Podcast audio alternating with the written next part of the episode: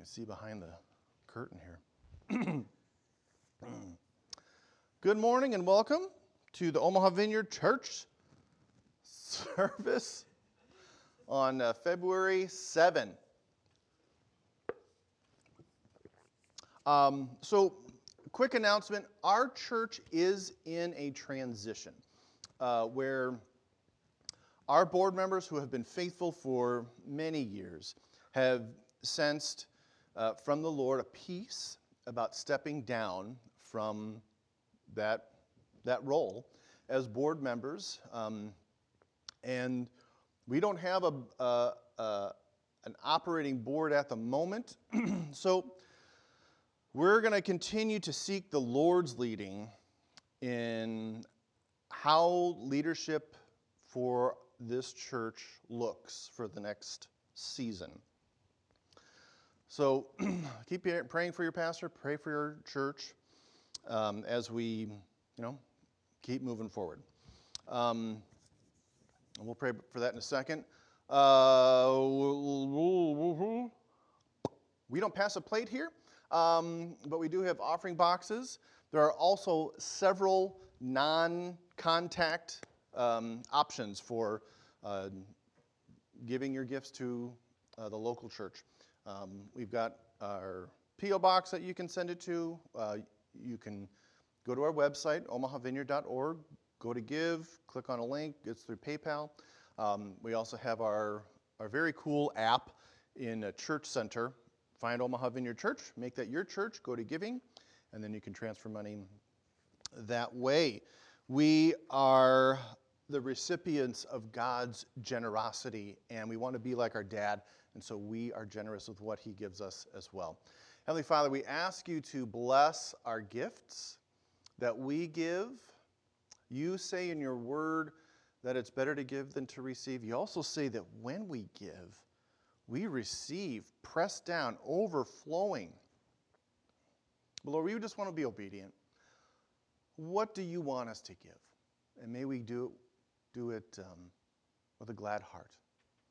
Mm. Lord, we also um, put our faith in you as the head of this church as we're going through transition. And Lord, we ask you to continue to make yourself known, reveal yourself to us, and what you're calling us to do to join you in, in, in your activity. Amen. Amen.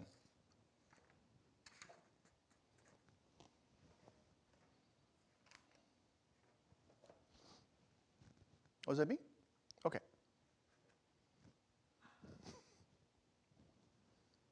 Down here looking for my cup like this. Mmm. Warm juice and cold coffee. Mm.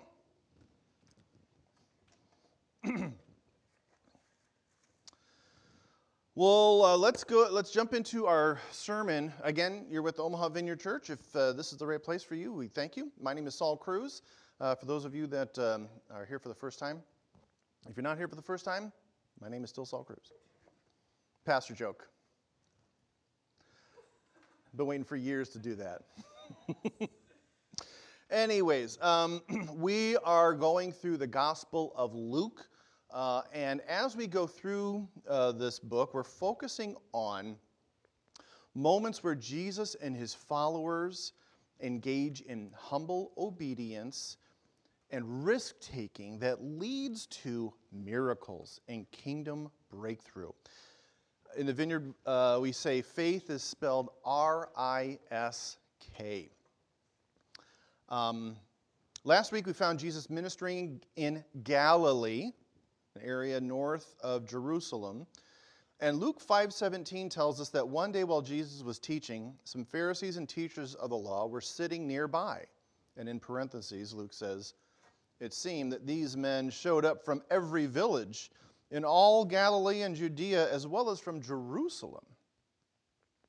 So the Pharisees were a social movement and a school of thought in the time of Jesus. And from Wikipedia, it says they distinguished themselves by strict obedience of the traditional and written law and commonly held to pretensions of superior sanctity Synonyms for Pharisee are a self righteous person, and a hypocrite. So there's, there's our context. So these are the men who are coming from all over the area to see about this man up in Galilee who is teaching and healing in the name of God. They're described by Luke in chapter 6 as the enemies of Jesus. And what do they say about, you know, keep your friends closer and your enemies closer? so today, our verses are going to look at an invitation to dinner offered by a Pharisee to none other than Jesus. So we're going to be looking at Luke chapter 7, verses 36 through 50.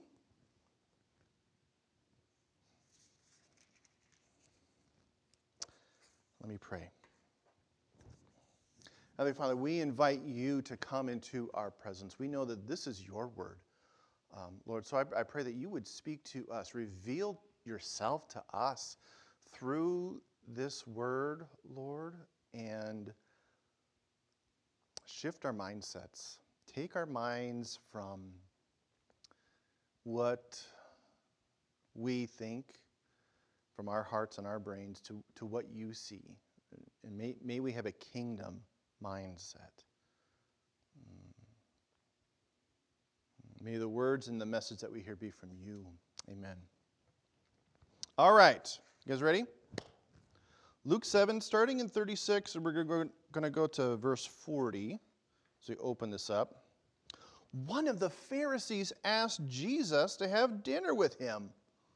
So Jesus went to his home and sat down to eat.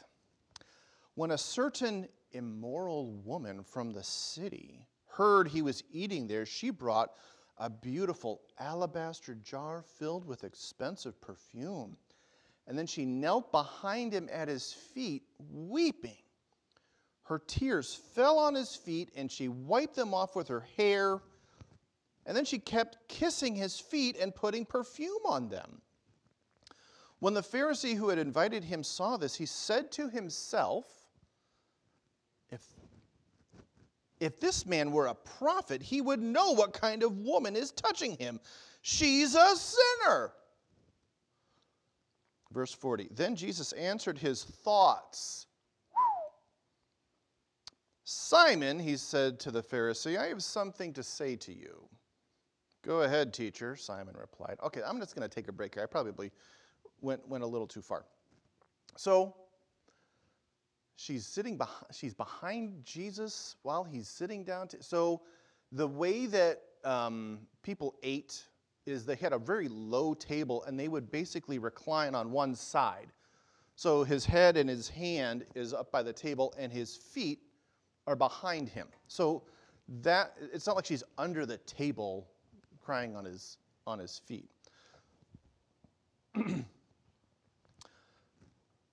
Scandalous.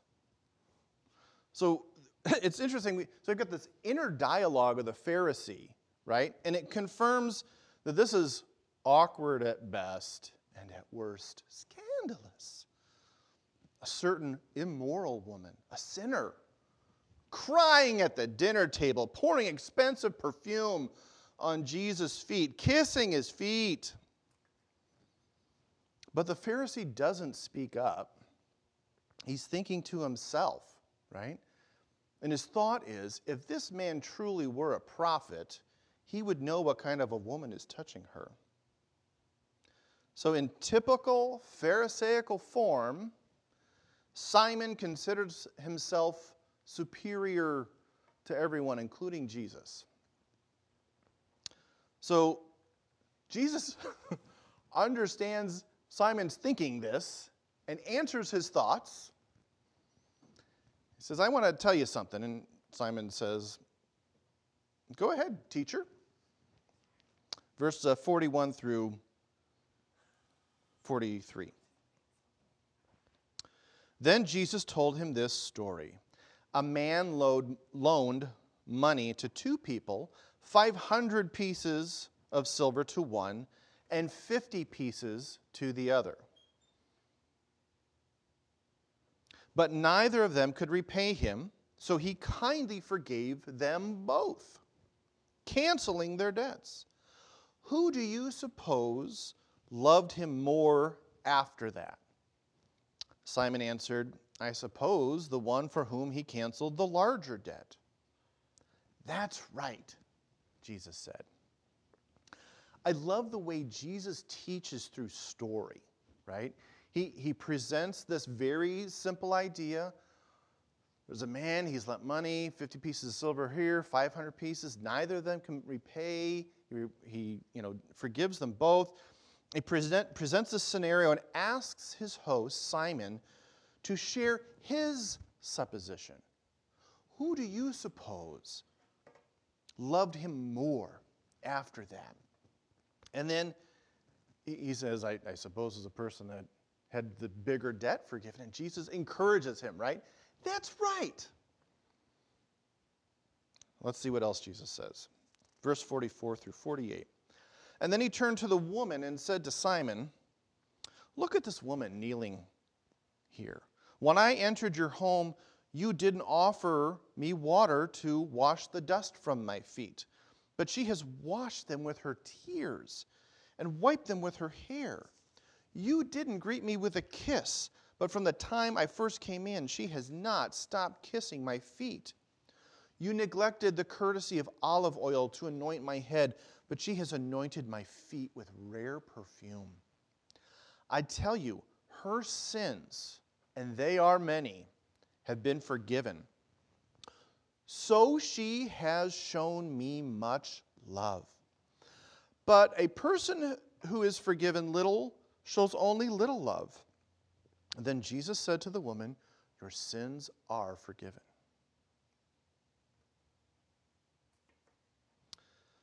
So we, we look at these stories and we look for the engagements of risk. And here we see Jesus risks by receiving a blessing from someone who would be considered undesirable. But then he explains the scenario to Simon the Pharisee in terms of hospitality and shows that this woman, how she has shown herself to be superior to Simon. Now, in my Bible commentary, it says this Simon is a typical Pharisee, absolutely sure what the law demands of him, and completely incapable of discerning that these are circumstances where the law of love, thou shalt love thy neighbor as thyself, transcends the minutiae of prescribed observances and regulations. So he attributes Jesus' failure to denounce the woman for what she is to a defect in his spiritual insight. Check this out. The important point of the parable of the two debtors is that the woman's actions do not earn forgiveness for her. It is rather the spontaneous devotion of one who is conscious of being forgiven already.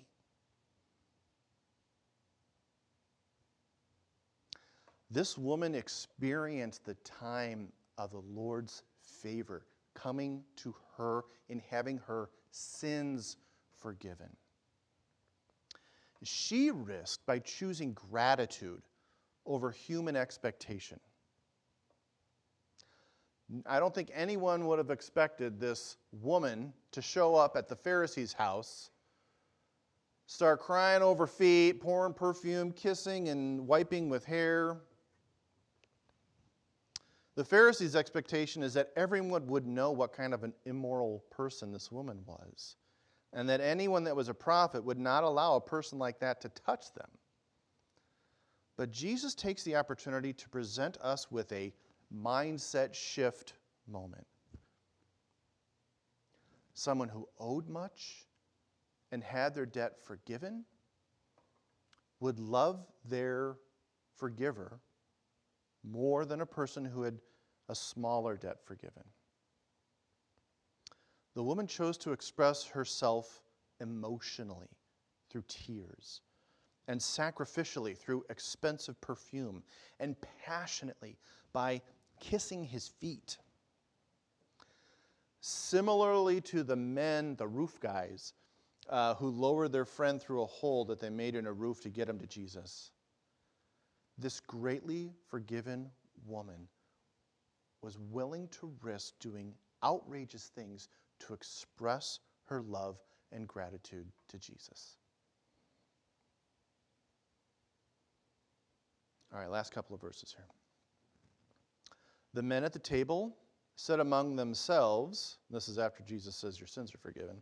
The men at the table said among themselves, Who is this man that he goes around forgiving sins? And Jesus said to the woman, Your faith has saved you. Go in peace. So, kind of in line with the um, idea that we got from that commentary, right? This was not a transaction where the woman wanted her debt forgiven, so she found Jesus, cried on his feet, wiped them dry with her hair, poured expensive perfume on his feet, and kissed them in order to secure her forgiveness. Oh no. The message of the gospel is that your sins are forgiven.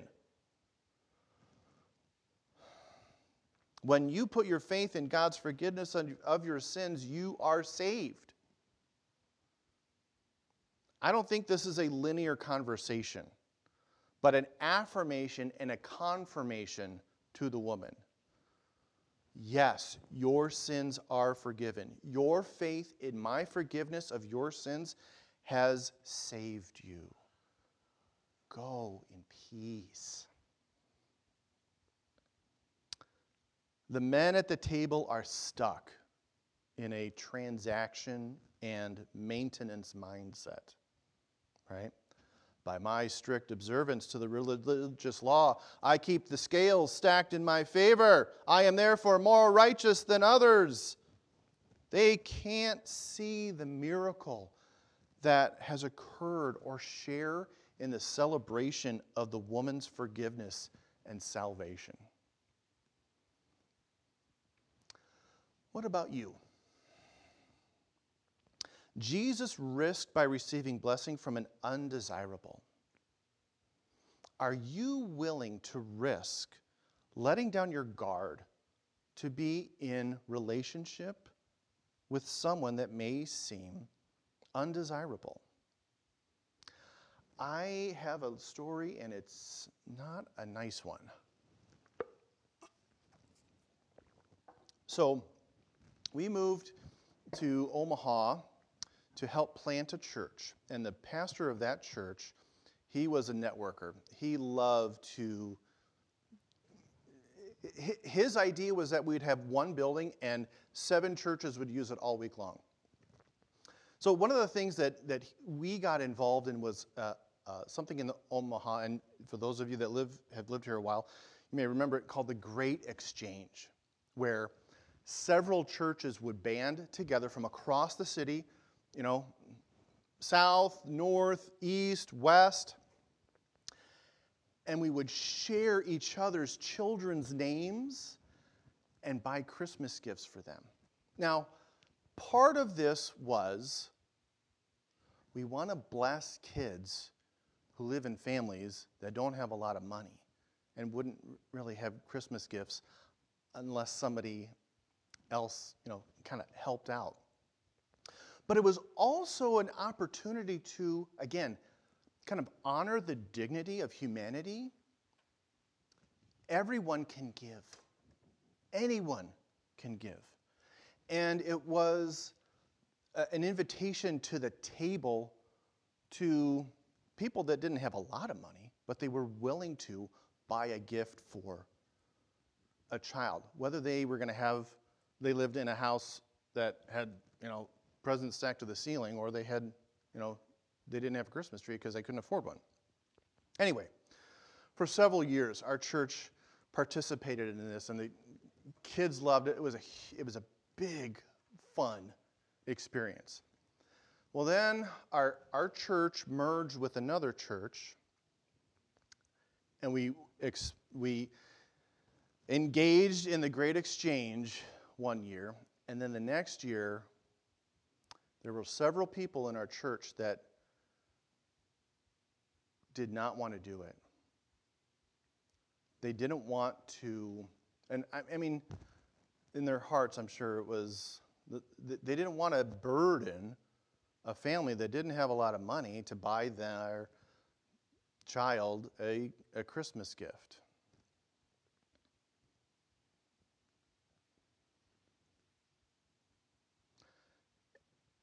And in doing so, they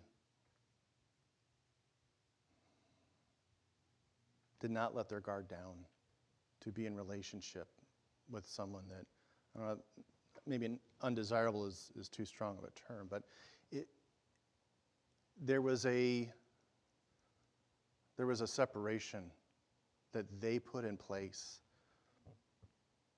to relationship. Are you willing to risk letting your guard down to receive from someone that may seem undesirable?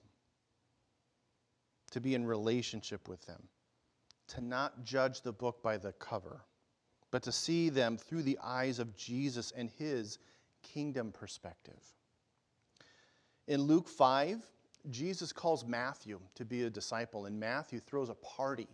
And so he invites all of his friends and, and people that he works with. And you know who the people that he works with are? Tax collectors and sinners. Well, Pharisees hanging around, and they're like, Why is your teacher eating with sinners and tax collectors? These are undesirable people. And Jesus answered them Healthy people don't need a doctor, sick people do. I have come to call not those who think they are righteous, but those who know they are sinners and need to repent. Those who seem undesirable are exactly who Jesus commands you to share the gospel with. Now, these stories are so multi layered. There's another person, another exemplary person in this passage that risked, and it's, it's this woman. The woman risked by choosing gratitude over human expectation. Do you let your gratitude for God's love and grace and forgiveness and generosity move you to actions that aren't inhibited by the expectations of others? You don't want to be judged. No one does. When the Holy Spirit invites you to express yourself or to take a conversation with a friend in a spiritual direction, it takes faith to say yes. Faith is spelled R I S K. Do you want to choose gratitude over human expectation? So, whether you leave here today wanting to be more open and loving to others, or you want to choose gratitude over other people's expectations, in both cases, it's going to require engaging in risk. Living our lives out loud as a beloved son or daughter of the Father means we put our faith in His love for us. And who is our source for the fruit of faith? The Holy Spirit. The fruit of the Spirit includes the fruit of faith. You can try to do it on your own. Or you can raise the sail of, I'm putting my faith in, in God and let that Holy Spirit fill that sail and, and move you into uncharted territory. Hmm. Let's pray. Holy Spirit, we see in the Gospel of Luke that you are present in power. Lord, we ask you to come in power in our lives. Shift our mindsets to take leaps of faith, to live out our faith out loud. we may feel like we have a lot to lose, or we may feel like somebody has more to lose and we don't want to take, we don't want to receive from what they have to give. Lord, open my eyes as to how I can risk letting down my guard and sharing relationship with someone that may seem undesirable. Hmm. And Lord, help me to risk today by letting my gratitude for your love and grace move me to actions that aren't inhibited by the expectations of others. Lord, we need to be humble. We need to humble ourselves in order to put our faith in you and obey you. Or whatever is getting in the way of these, hmm, these risky, radical options that we're seeing, Lord, to, to be in relationship with risky people or to risk being ourselves fully expressing our gratitude.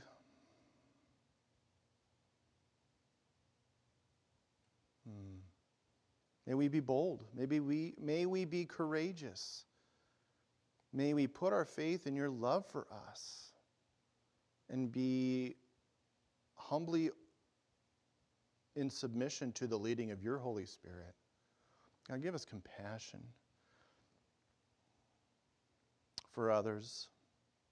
May we operate in gratitude, remembering what you have done for us and what it was like to receive your love and how it just filled in all of our broken places, Lord. And may we recognize how broken others are and how you have the ability, you are the answer to fill in their broken places, Lord. May we allow our gratitude to you to spill out and splash out and risk having conversations with people that don't understand why we're being so emotional, why we're so passionate, why we're so sacrificial. Hmm. May we have a heart for the lost.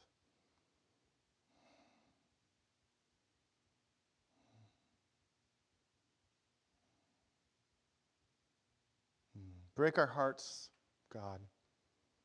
Give us your heart and shift those mindsets of ours. May we not be like Simon, who didn't see what was going on, who failed to see the miracle and failed to understand it was a celebration happening in his home. We're going ha- we're going to need your eyes, Lord to understand what's, what's going on around us. So, Lord, we ask you to let us see what you see. Hmm. Amen. Hmm, amen. All right, let me pronounce our blessing.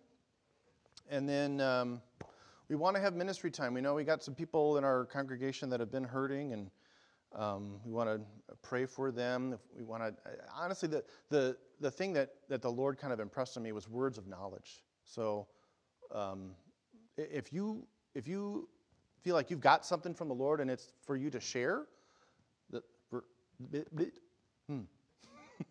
we're going to give you an opening to do that. May the Lord bless you and protect you. May the Lord smile on you and be gracious to you. May the Lord show you his favor and give you his peace. In the name of the Father, the Son, and the Holy Spirit, amen.